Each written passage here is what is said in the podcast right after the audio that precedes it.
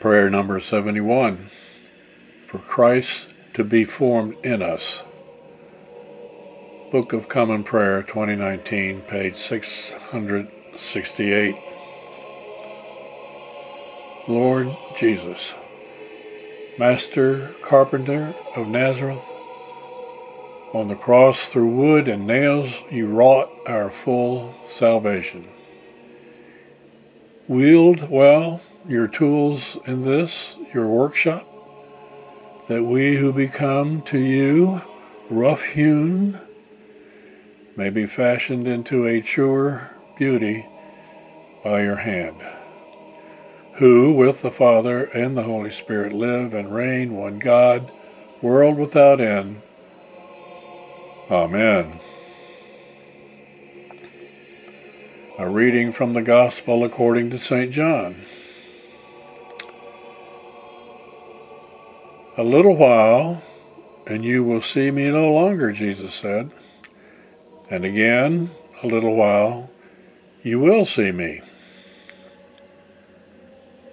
So some of his disciples said to one another, What is this that he says to us? A little while, and you will not see me, and again, a little while, and you will see me, and because I am going to my Father. So they were saying, What does he mean by a little while? We do not know what he is talking about. Jesus knew that they wanted to ask him, so he said to them, Is this what you're asking yourselves? What I meant by saying, A little while and you will not see me, and again a little while you will see me? Truly, truly, I say to you, you will weep and lament, but the world will rejoice. You will be sorrowful, but your sorrow will turn into joy. When a woman is giving birth, she has sorrow because her hour has come. But when she has delivered the baby, she no longer remembers the anguish for joy that a human being has been born into the world.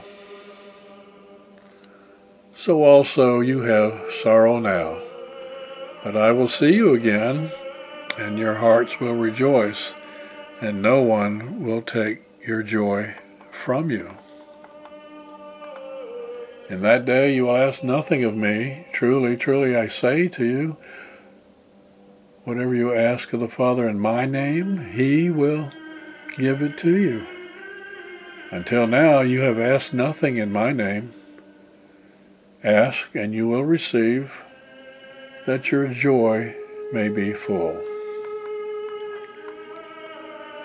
I have said these things to you in figures of speech.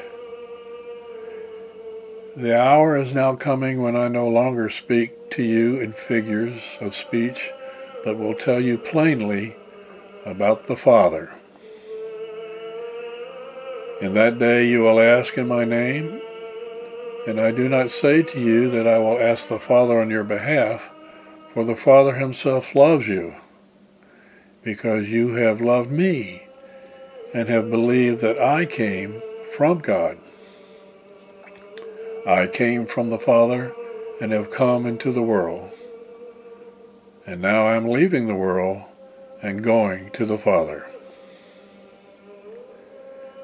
His disciples said, Ah, now you are speaking plainly and not using figurative speech. Now we know that you know all things and do not need anyone to question you. This is why we believe that you came from God. Jesus answered them, Do you believe now?